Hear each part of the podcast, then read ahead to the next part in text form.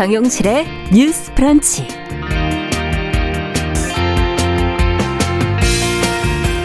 네, 안녕하십니까. 정용실입니다. 국내에서 코로나19 환자가 처음 발생한 지 오늘로 1년이 됐네요. 지난 1년 동안 우리의 삶이 정말 크게 달라졌고요. 교육, 돌봄, 공공의료를 비롯해서 우리 사회 전반의 취약한 부분들이 크게 흔들렸는데요. 자, 코로나19 사태 1년을 돌아보고 또 앞으로의 과제 함께 좀 고민해 보는 시간 가져보겠습니다. 네, 아이돌 그룹 멤버를 대상으로 팬들이 동성애물을 창작하고 소비하는 알패스가 최근 논란이 되고 있습니다. 공론화된 과정과 문제가 되는 지점, 또 우리가 생각해 봐야 할 것은 무엇인지 어, 같이 한번 고민해 보겠습니다. 그리고 조 바이든 미국 대통령의 취임식 관련 소식도 준비해 놓고 있습니다. 자, 1월 20일 수요일 정용실의 뉴스 브런치 문을 엽니다.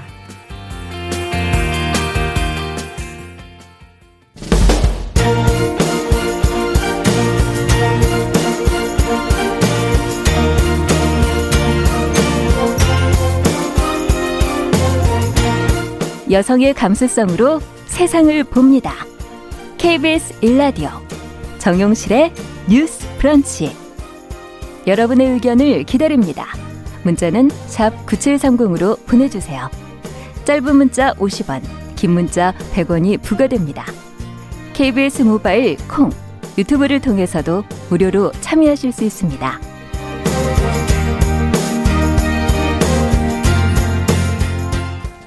네, 정영실의 뉴스 브런치 항상 여러분들과 함께 프로그램 만들어가고 있습니다. 오늘도 어김없이 이렇게 들어오시는 분들이 들어오셔서 저희 기운을 주세요. 예. 어, 3617번님, 왕 애청자. 응원합니다. 시흥에서. 네, 시흥이라는 것도 저는 기억하고 있어요. 이정건님, 아카시스님 이렇게 들어오셨고요. 그리고 유튜브로도 오늘도 400분 가까운 분이 들어오셨습니다.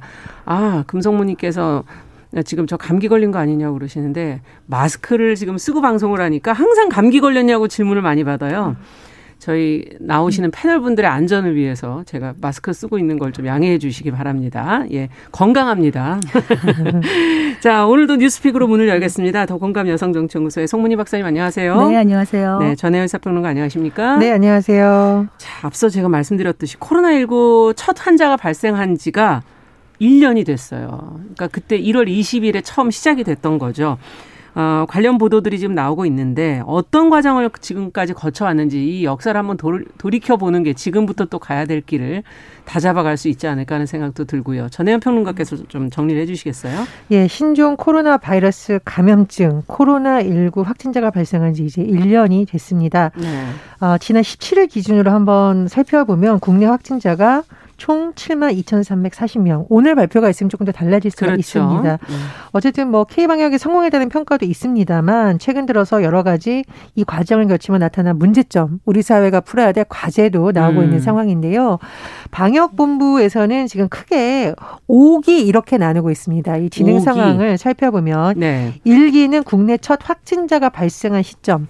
1월 음. 20일부터 지난 2월 17일까지죠. 네. 어, 이때 살펴보면 주로 해외 유입 사례가 많았었고 개별적 산발적 사례가 주로 확인이 됐었습니다. 그런데 2기의 경우에는 지난해 2월 18일부터 5월 5일까지인데 이때 아마 대구 경북에서 1차 유행이 발생했던 시기이고요. 음. 이른바 신천지 대구 교회를 놓고 여러 가지 조사라던가 또 논란이 일었던 시점입니다. 자, 3기의 경우에는 지난 5월 6일부터 8월 11일 우리 5월 초에 그 왜 이태원 클럽을 네. 중심으로 해서 여러 가지 집단 발생 또 물류센터 사태 그렇죠. 등등이 나왔던 시기인데 소규모 산발적 집단 감염이 많이 발생했던 음. 시기로 볼 수 있습니다. 자, 사기는 8월 10일부터 11일 12일인데 이 사기에 굉장히 중요한 어떤 사건이 있었었죠. 뭐였죠? 서울 성북구 사랑 제일교회 음. 광복절 서울 네. 도심 집회를 중심으로 수도권에서 많은 확진자가 나왔었고 맞아요. 어, 고연령층 확진자가 다수 발생했습니다. 네. 그래서 위중증 환자가 급증했던 시기로 볼 수 있고요. 자, 5기는 11월 13일부터인데 11월 중순까지를 보면 전국 하루 평균 100명 내외로 음. 신규 확진자 수가 좀 안정적이다, 억제됐다라는 평가가 나왔었지만 12월 말쯤 사실 3차 유행이 촉발된 건 아니냐는 지금 우려가 제기 되고 있습니다. 네. 자, 그런데 우리가 코로나라는 시기 1년을 겪으면서 우리가 이전하지 못했던 여러 가지 현상을 음. 겪었는데요. 어, 당장 학생들의 경우에는 기성세대는 경험하지 못했던 원격 수업을 그렇죠. 경험한 세대이고 네. 어, 사회 직장을 좀 살펴보면 재택근무가 전격적으로 도입이 됐습니다. 네. 가족 돌봄 유급 휴가가 확대가 됐고요. 또 재난지원금, 음. 전국민 예상 재난지원금이라는 제도가 본격적으로 논의가 되고 또 시행됐던 시기도 합니다. 네. 자, 우리 사회에서 편리한 것만 볼 것이 아니라 이 코로나19 시대를 넘어서는 사람들의 고된 노동도 돌아봐야 된다라는 음. 시기였는데 택배가 급증하면서 택배 노동자들이 사망하는 사건을 맞습니다. 계기로 음. 우리 사회가 어떻게 연대와 협력을 해야 되냐는 아주 무거운 과제를 다시 한번 생각하게 하는 시기도 했습니다. 네. 그럼에도 불구하고 어, 우리 의료진의 활약으로 K 방역이 전 세계적으로 주목을 받기도 했습니다만 그럼에도 불구하고 공공 의료의 취약 지 대가 드러나서 과연 네. 어디까지 우리가 공공을 확대해야 되느냐는 음. 논의가 진행되기도 했습니다. 그리고 우리가 이제 1년을 돌아보면서 정말 많이 돌아봐야 될 지점이 양극화이죠. 네. 돌봄의 격차. 의료 공백, 음. 학력 격차 여러 가지도 문제가 나와서 이것을 우리가 어떻게 머리를 맞대고 풀어야 될지 음. 많은 성찰하게 한 시기이기도 했습니다. 네, 워낙 많은 변화가 있었기 때문에 정리해 주시는 내용만 음. 듣기에도 시간이 짧을 정도인데 지금 그 안에서 또 문제점들이 드러난 것들도 몇 가지 짚어주셨거든요. 어떤 부분을 코로나19 이후에 주목하고 계신지 두 분은 특히 그 중에서 어, 어떤 문제들을 어떻게 개선하면 좋을 거라고 생각을 하시는지도 듣고 싶네요.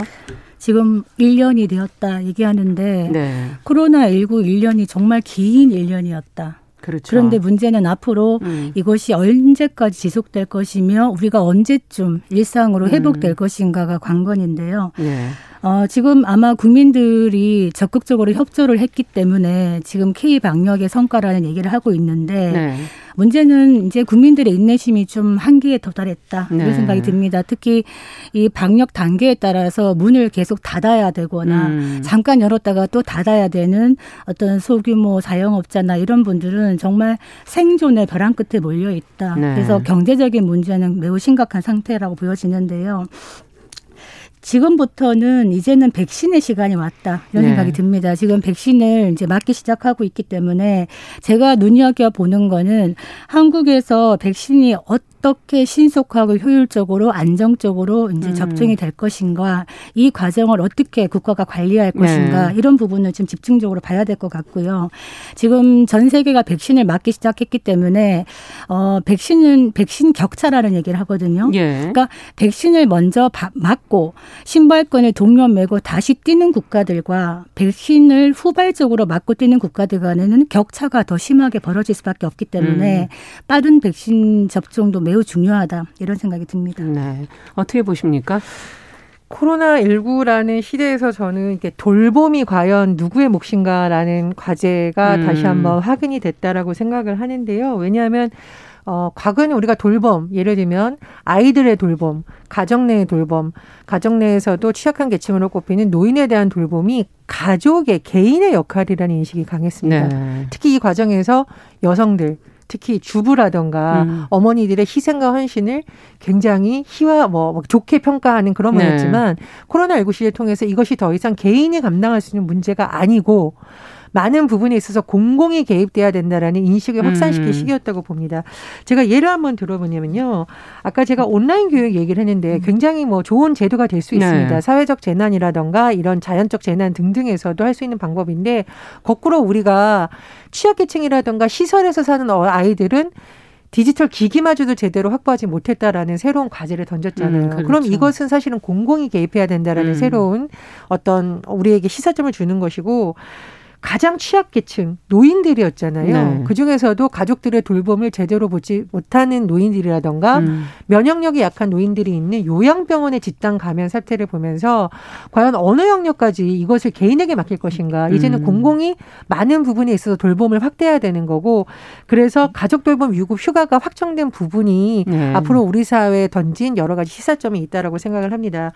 더불어서 제가 이 코로나 19 관련해서 확진자를 치료했던 의료 의료원 원장님들의 인터뷰를 쭉 살펴보니까 우리나라 공공의료가 이번에 많은 효과를 발휘했습니다만 실제로 비중이 굉장히 낮다라 그래요. 음. 공공의료 비중이 전, 선진국은 70%인데 우리나라는 5%라고 하거든요.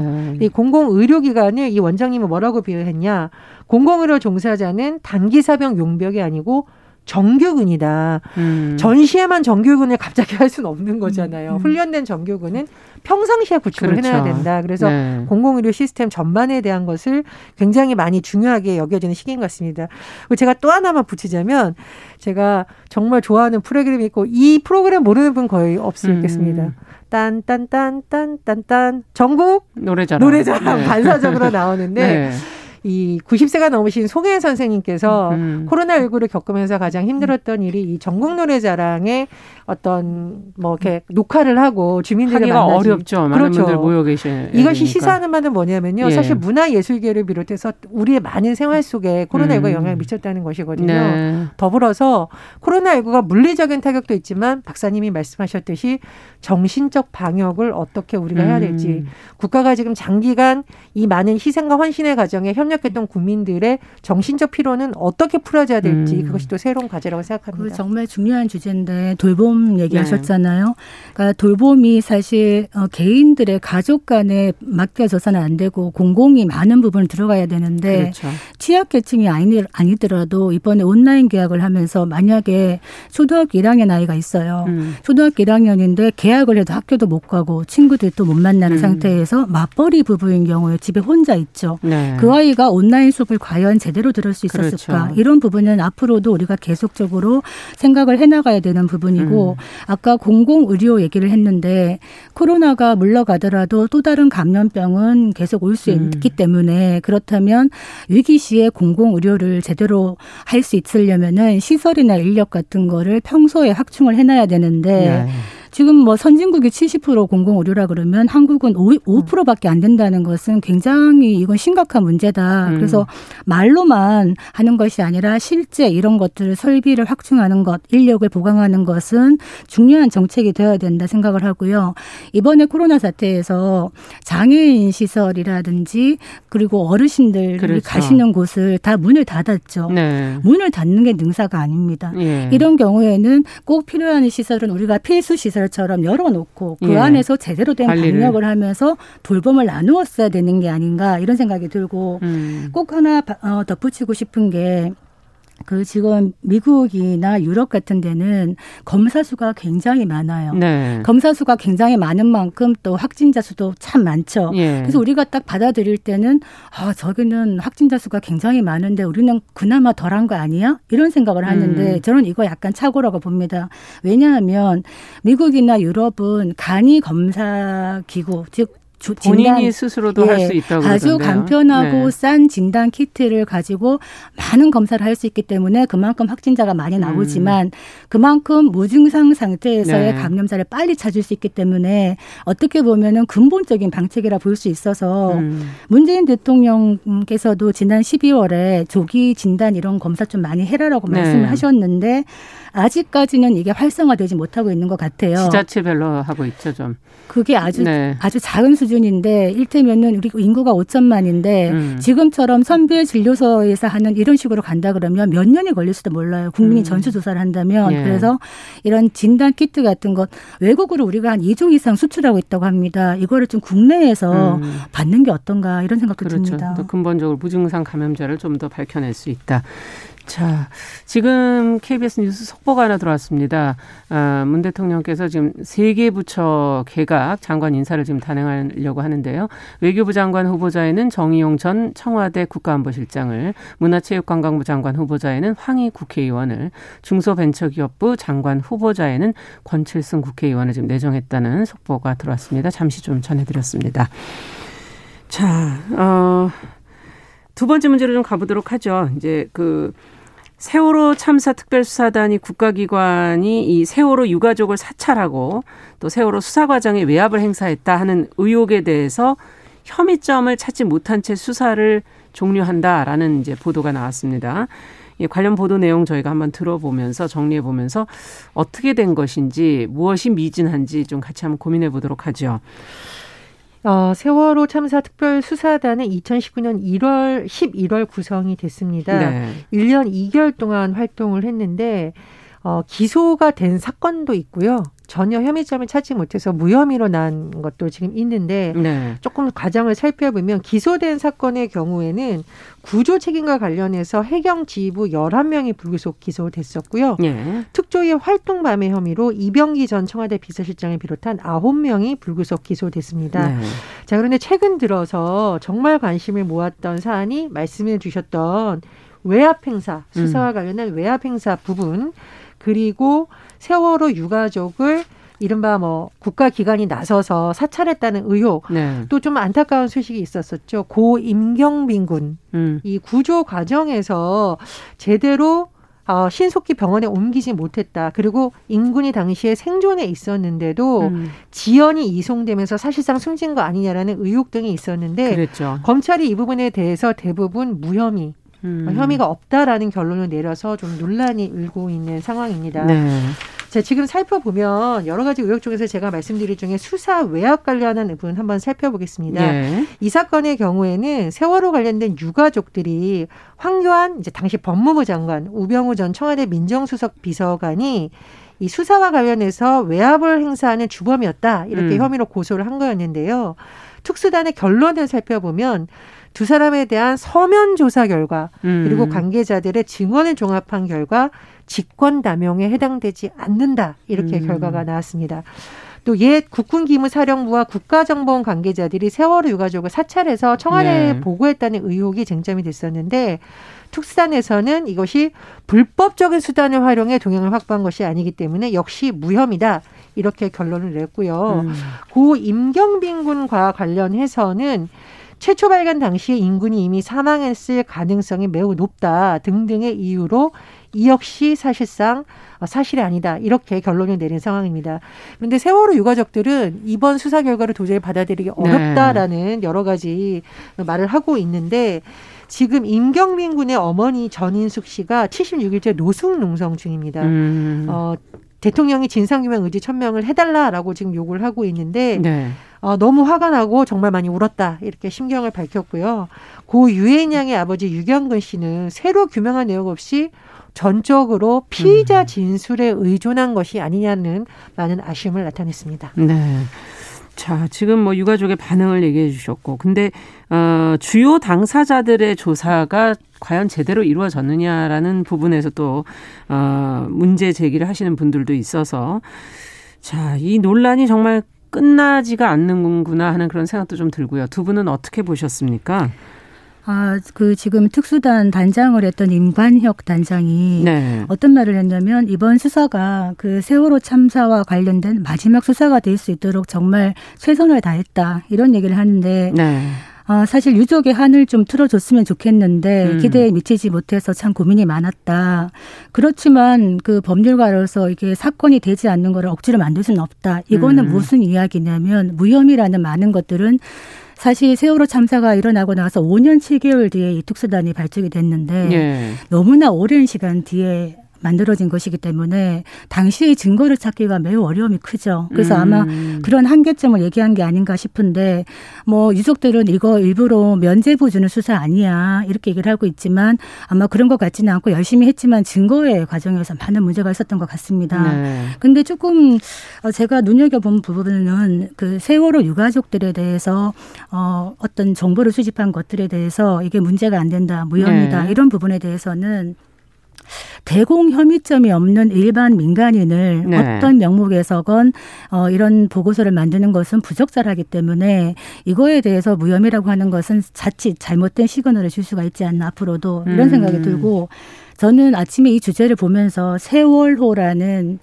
가슴 아픈 새 글자를 떠올리면서 음. 이 세월호가 지금 이제 6주, 6주 기가 지나갔는데요. 며칠 전에 네. 우리에게 주는 의미가 무엇인가를 좀 생각해 봐야 될 것 같아요. 이거를 뭐 유가족이 뭐 어떻다 이런 걸 떠나가지고 재난 상황에 처했을 때 우리가 어떻게 이 위기를 시스템을 관리를 하고 있었는가 그렇죠. 국가의 책임이 음. 무엇이었는가 이 부분에 대한 걸 묻고 있는 것이거든요. 네. 어, 문재인 대통령이 6주기를 맞아서 어떤 얘기를 했냐면 진상 규명에 최선을 다하겠다 얘기하면서 이 세월호가 우리에게 사회적 책임을 유산으로 남겨줬다. 네. 그러면서 함께 울었고 함께 책임지겠다는 약속을 했다 이런 얘기를 했는데 음. 지금까지 함께 울고 있는 국민들도 많습니다만 음. 과연 국가가 함께 책임을 제대로 지고 있는가라는 근본적인 질문은 좀 해야 될 것 같습니다. 네. 자, 여러 가지 지금 뭐 시간이 정말 많이 지체돼서 이제 증거 부족의 부분도 지금 짚어주셨고 또 마지막까지 정말 과연 최선을 다했는가 어떻게 보십니까? 근데 저는 이제 일부 관계자들에 대해서는 조사를 안 했고 이런 이제 박근혜 전 대통령에 대한 조사를 안 한 부분은 굉장히 그렇죠. 논란이 될 부분이라고 보고요. 그리고 어, 황교안 당시 장관, 뭐 우전 수석 서면 조사했다. 이것도 사실은 검찰이 정말 의지를 갖고 수사를 했느냐에 대한 논란이 충분히 일어날 수 있는 부분입니다. 네. 왜냐하면 네. 어, 그런 지위에 있지 않았던 사람들도 과연 서면 조사했을까라는 의문이 일어날 수가 있는 부분이고 네.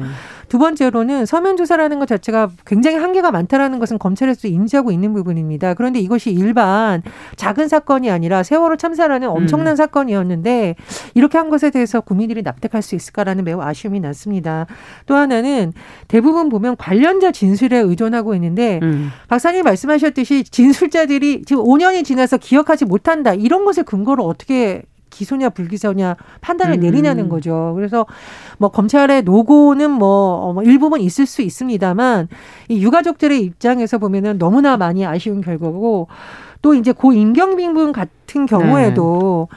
의사가 사망 선고를 내리는 상황이 아니었다고 지금 검찰도 얘기를 하고 있거든요. 예. 당시 여러 가지 정황을 봤을 때 사람들이 그렇게 판단했을 거라는 걸 보면서 저는 너무나 마음 아팠던 것이 그럼 앞으로 여러 가지 사회적 참사가 일어났을 때 음. 누가 그거를 판단한다는 건가요? 거기에 있던 사람들이 책임을 방기하기 위해서 우리는 그 사람이 사망한 줄 알았다라고 진술하면 그렇게 되는 것인가에 음. 대해서 음. 좀 깊은 고민이 필요하다. 그래서 의료진을 뭐 파견하는 문제라든가 사망 진단을 내릴 때 이런 허점들이 계속 드러나고 있는데 그런 부분들 좀 많이 개선이 되어야 된다고 봅니다. 그 얼마 전에 아주 한파가 몰아쳤을 때 매우 추운 날이 있었어요. 네. 그 오, 막사에 이제 소들이 고드름이 얼고 이런 시기가 있었는데 어, 소를 키우시는 분이 몇십 년 만에 본 광경을 얘기를 하셨는데 제가 음. 봤습니다. 근데 엄마 소가 아주 그 차가운 바닥에 정말 밤새도록 꼿꼿하게 가만히 자세를 갖고 있고 어린 아기 송아지가 엄마 등 위로 올라가서 음. 밤을 지샌 그걸 보고 그 주인이 울컥했다 그래요. 동물도 이렇게 자식을 사랑하는구나 음. 이런 생각이 들었다는데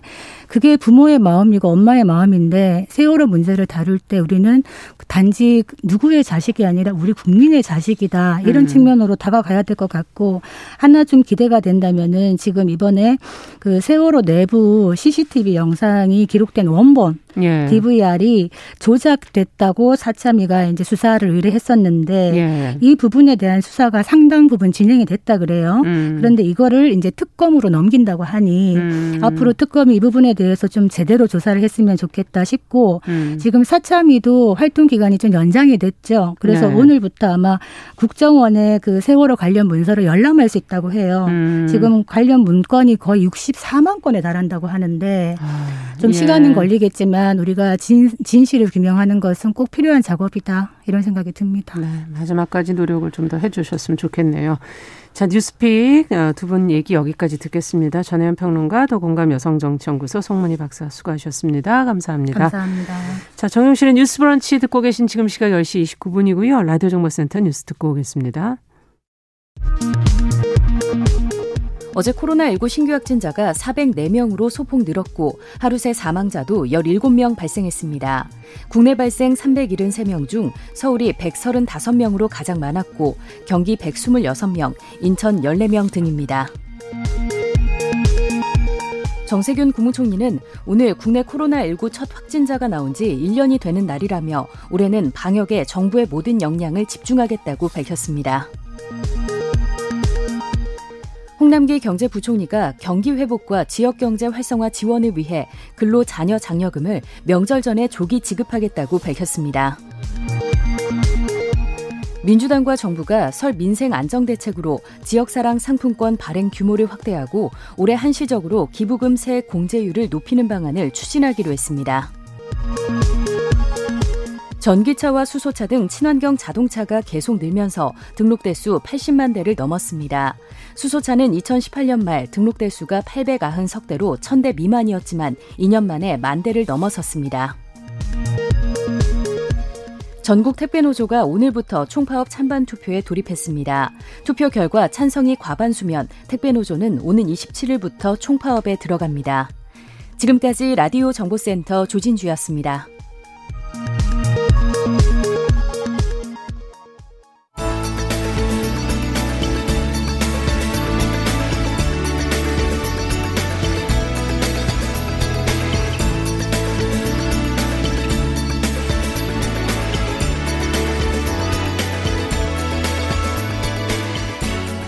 세상을 보는 따뜻한 시선. KBS 일라디오 정용실의 뉴스 브런치. 매일 아침 10시 5분 여러분과 함께합니다. 네, 정용실의 뉴스 브런치 듣고 계신 지금 시각 10시 31분입니다. 자, 수요일에는 국제 뉴스를 좀 깊이 전해드리는 그런 시간 준비해 놓고 있습니다. 자, 오늘은 조 바이든 미국 대통령의 취임식 관련 뉴스를 좀 들어보도록 하죠. 조윤주 외신캐스터 전화 연결돼 있습니다. 안녕하십니까? 네, 안녕하세요. 네.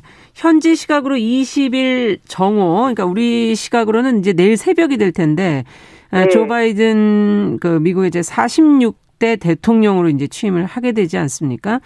네, 이번 그렇습니다. 취임식이 근데 역대 취임식과는 좀 상당히 다른 모습으로 진행되지 않겠는가 하는 지금 보도들이 나오고 있는데요. 어떻게 네. 보십니까?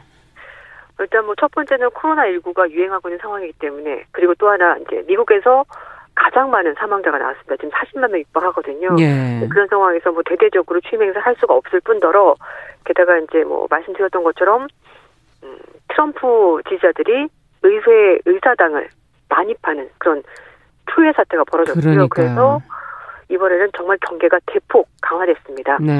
어, 취임식장이 마련된 연방 의사당과 그리고 이제 인근 주요 도로 다 폐쇄가 됐고요. 네. 미국 CNN 방송은 워싱턴 D.C.에는 미국 전역에서 모인 2만 5천여 명의 주 방위군이 배치돼 있다라고 음. 이제 전했습니다. 그러면서 어, 국방부도 대통령 취임식 보안 강화를 해서 허용했고 거의 최대 수준의 병력이 동원됐다고 합니다. 네. 이제 보통 이런 날에는 며칠 전부터 굉장히 축제 분위기가 조성이 그렇죠. 되는데요. 올해는 전혀 그렇지가 않습니다. 어, 미국 언론들은 군인들만 있는 유령 도시다 이렇게 음. 표현했고요. 무장 요새다. 올해 경계 조치는 전례가 없는 수준이다 이렇게 음. 표현했는데 그 레이저 와이어라고 해서요 날카로운 면도칼 같은 게 달려 있는 그런 철제 펜스까지 설치가 아. 돼 있다고 하니까 얼마나 경계에 최선을 다하고 있는지 알 수가 있을 것 같습니다. 그래서 어, 미 의회 전문의 더힐도 바이든 대통령의 취임식은 미국 역사상 음. 유례가 없는 취임식이 될 것 같다라고 전했고요. 그러면서 워싱턴 DC가 이번 주 내내 초비상이다 이렇게 음. 표현했습니다. 그리고 이제 참석 인원이 없기 때문에 에, 그 내셔널볼 그 주변에 무려 19만 1,500개의 성조기가 걸렸는데요. 네. 사람들 대신해서 성조기를 설치해서 깃발이 걸리는 거군요. 네, 컬러기들로 네. 그리고 미국의 50개 주 자치령을 대표하는 깃발들도 같이 음. 장식이 됐습니다.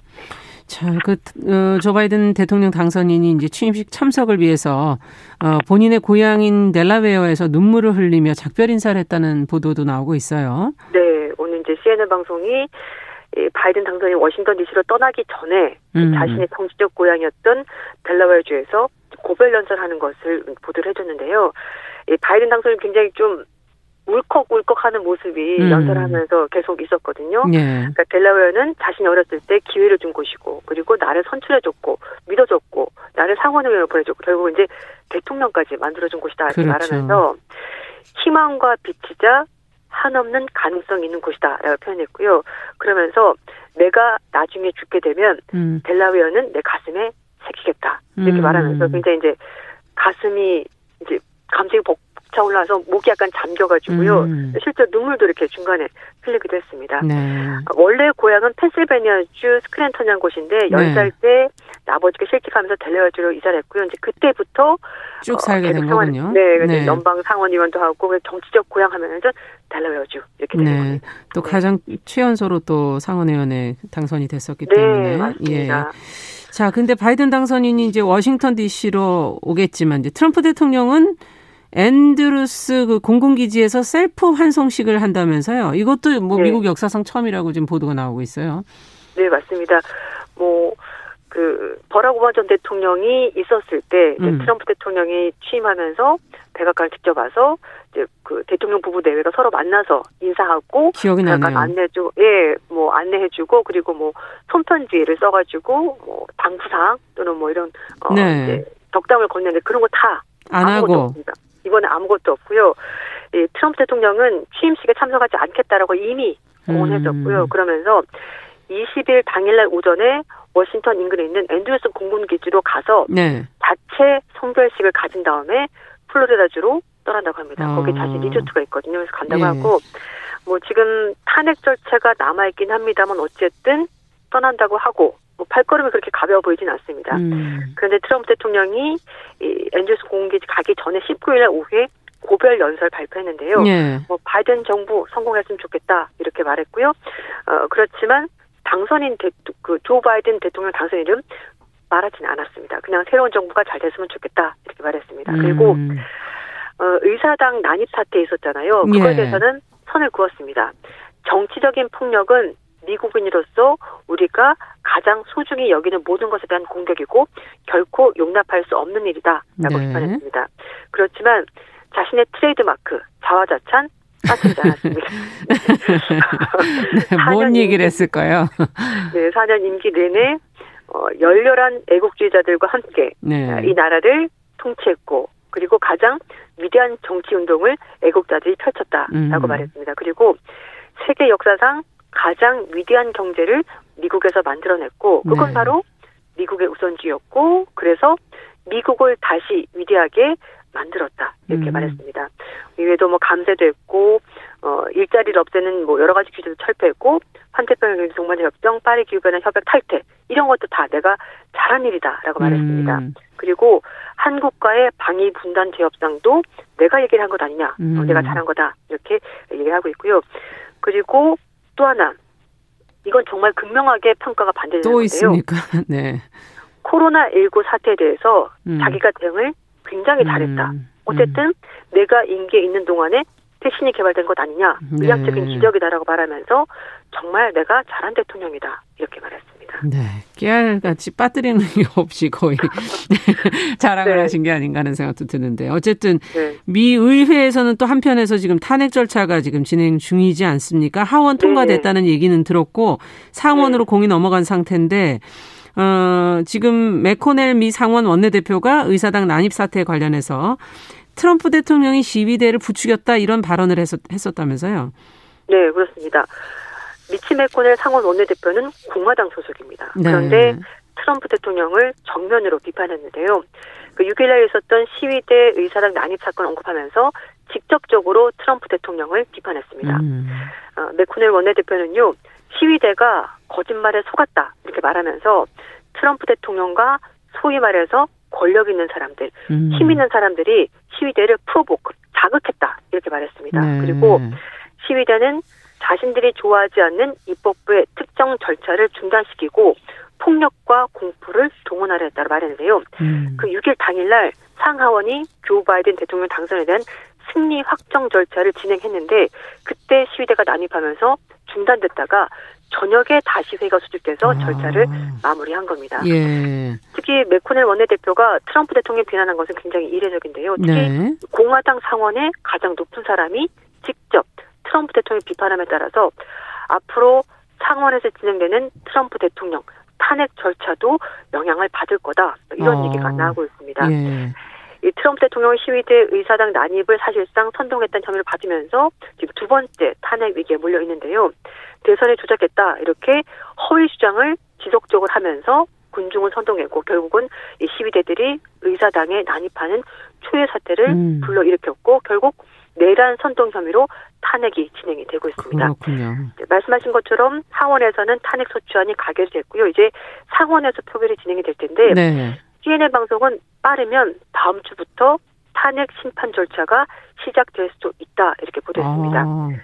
상원 의석은 현재 공화당, 민주당이 똑같이 50석, 50석 이렇게 가지고 있는데요. 예.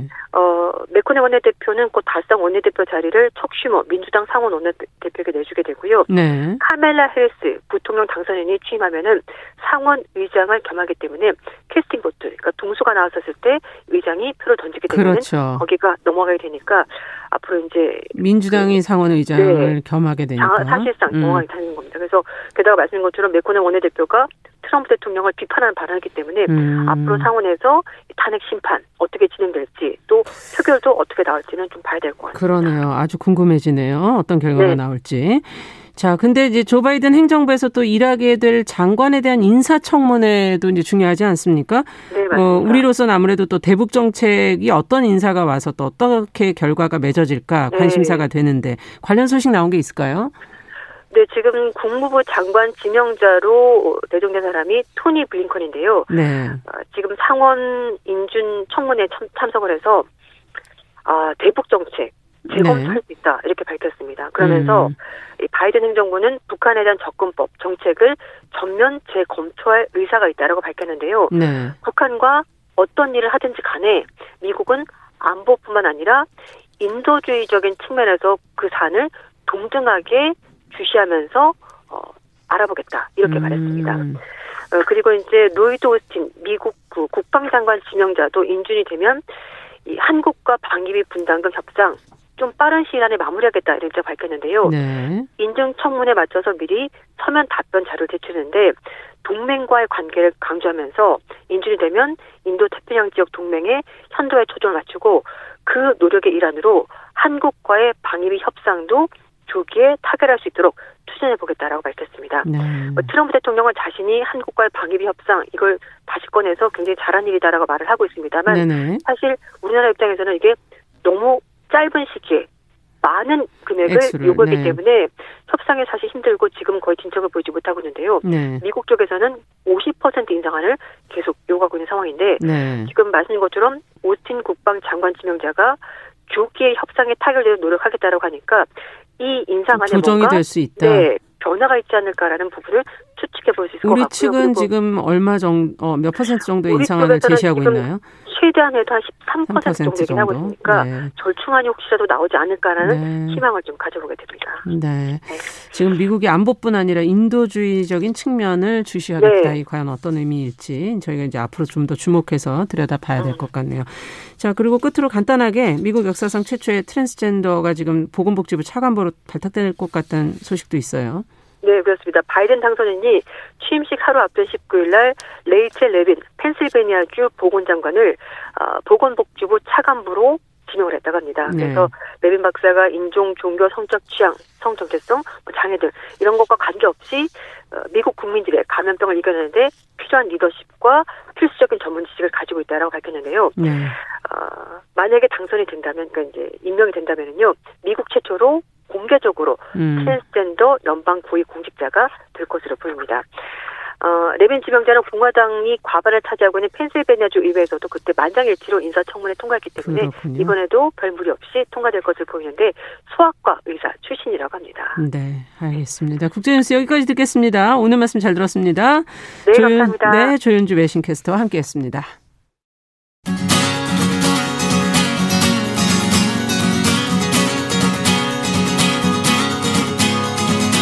함께 가면 길이 됩니다.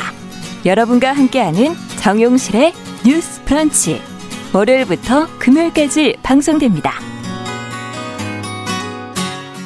네, 정용실의 뉴스 브런치 듣고 계신 지금 시각 10시 43분입니다. 자, 여성의 시각으로 대중매체와 사회문화 현상을 좀 들여다보도록 하죠. 손희정의 문화비평. 오늘도 손희정 문화평론가 자리해 주셨어요. 어서 오세요. 네, 안녕하세요. 최근에 논란이 되는 알페스에 관한 이야기를 오늘 해보자라고 네. 하셨는데 네.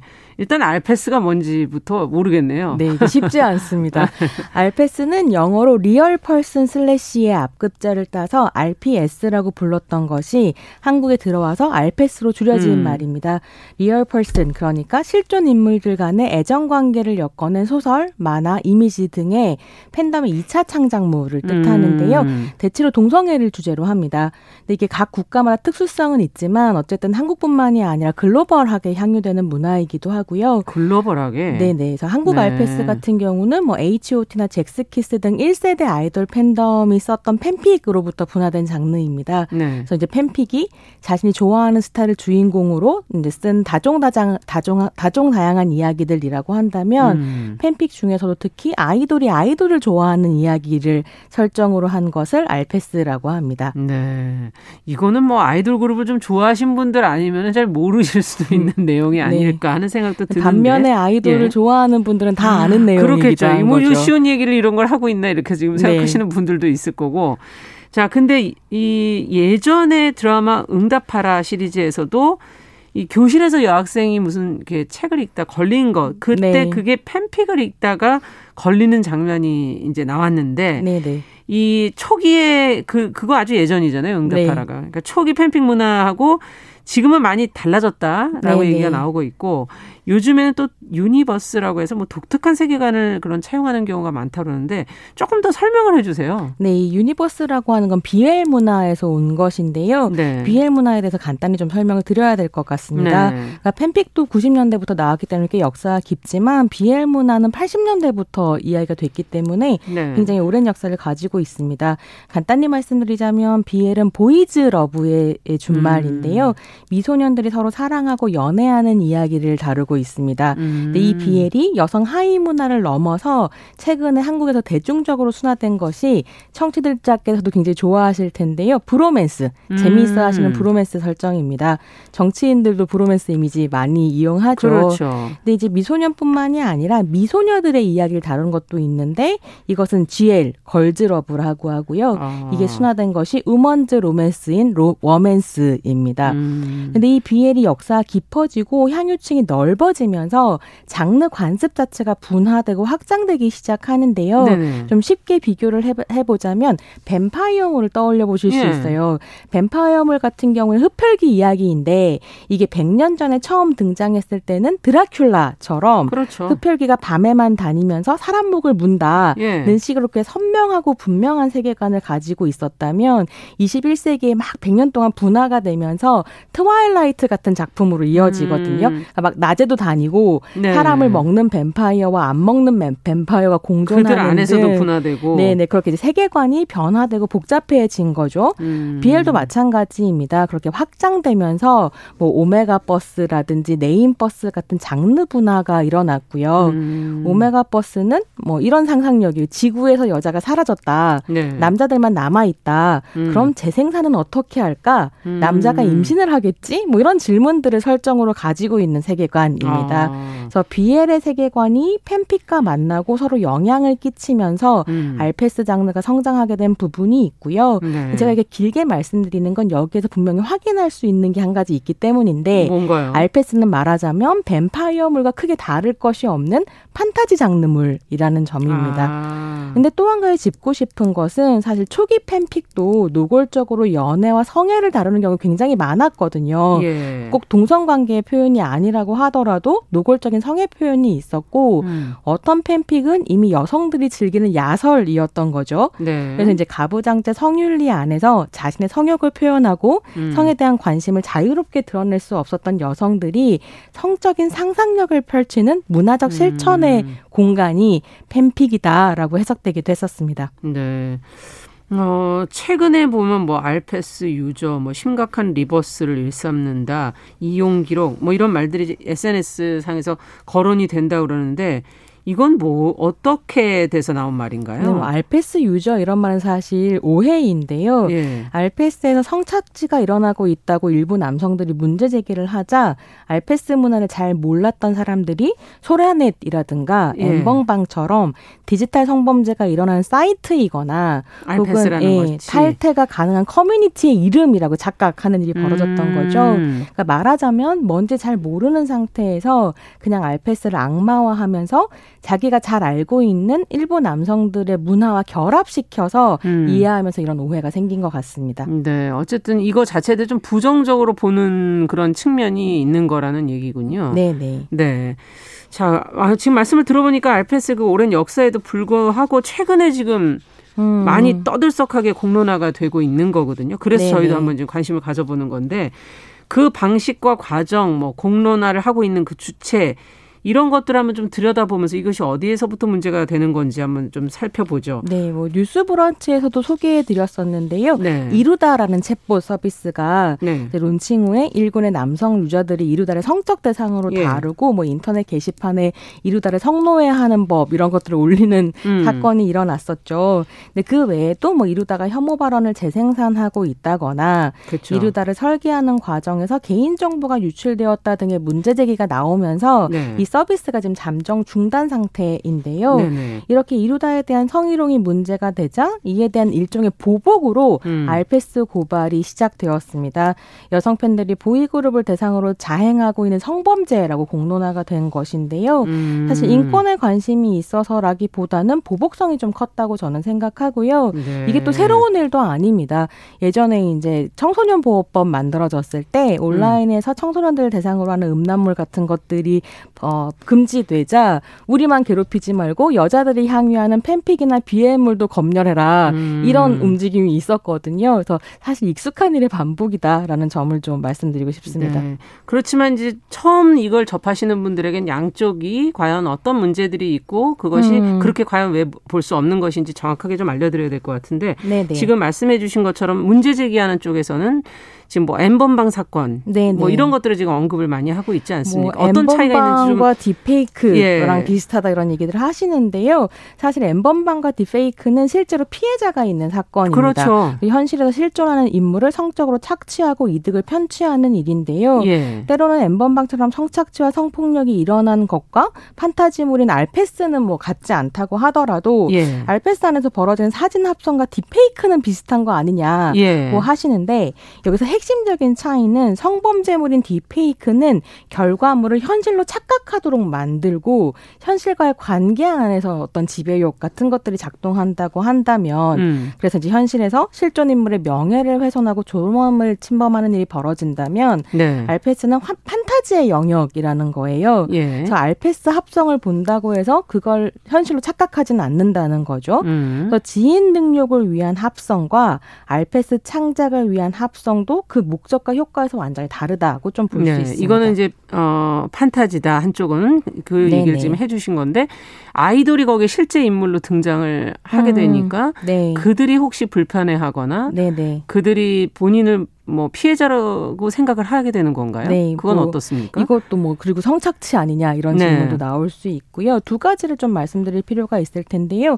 일단 아이돌 본인이 어떻게 느끼느냐 하는 건 굉장히 복잡한 문제입니다. 음. 다만 아이돌 산업이 음. 아이돌에게 주목을 좀 끌고 아이돌의 인기를 높이기 위해서 이 알페스 창작물을 이용하는 경우들이 있고요. 아. 그래서 알페스를 창작하고 향유하는 층과 아이돌 산업 자체가 서로 이렇게 영향을 주고 받으면서 음. 서로가 서로를 성장시키는 부분들은 분명히 있습니다. 네. 그래서 그런 짤들 보셨을 텐데요. 인터넷 들어가 보시면 알페스 운영자라는 게시물 제목이 떠서 어 누구지 하고 클릭해 보면 SM 엔터에 이수만 대표 얼굴이 뜨는 어. 그러니까 이런 식의 농담이 돌기도 하는데 예. 사실은 이제 아이돌 산업에서 알페서라 알페스를 창작한 사람을 알페서라고 하는데 예. 알페서들의 상상력을 자극하기 위한 소위 떡밥이라고 하는 걸 던지는 부분들이 있어요. 음. 그래서 이게 성착취라고 문제 제기가 나올 때도 지금 아이돌 산업에서 전혀 어떤 법적 대응을 하지 않잖아요. 음. 그건 다 이유가 있는 것이죠. 또 한편으로 그럼 정말 이거는 뭐 본인이 어떻게 생각하는가와 상관없이 성착취라고 할 수 있는가라고 네. 하면 성착취는 단순히 성적 대상화나 소비의 문제가 아니라 착취가 가능한 구조 속에서 일어납니다. 그래서 성착취라고 하는 건 권력을 통해서 상대의 자기 의지를 박탈하고 굴복시켜서 성적 쾌감보다는 지배적 쾌감을 느끼는 것이라고 이제 황진미 평론가가 어떤 칼럼에서 썼는데요. 네. 지적하는데 과연 알페스가 이런 권력 구조 안에서 이루어지는 것인가라고 음. 질문한다면 사실 그렇지 않다는 거죠. 음. 그래서 어떻게 보면 이런 이야기들을 해요. 알페스를 향유하는 사람들이야말로 가장 아이돌의 인권과 권리에 예민하고 걱정하는 사람들이다. 음. 지배하려는 것이 아니라 사실은 숭배하는 것에 가깝다라고 이야기하기도 음. 하죠. 네. 지배 구조가 아니다. 지배 관계가 권력 구조가 아니다. 지금 그런 얘기를 해주신 건데. 네네. 자, 어쨌든 지금 알려진 것처럼 남성 아이돌을 대상으로 하는 그런 알페스 그러면 그런 여성 팬들의 문제인 음. 것인지 아니면 여성 아이돌 그룹은 또 어떻게 그럼 돼 있는 것인지 예, 이런 것도 조금 궁금하고요. BL과 GL 창작자의 성별을 구분하는 건 굉장히 어려운 것 같아요. 네. 그래서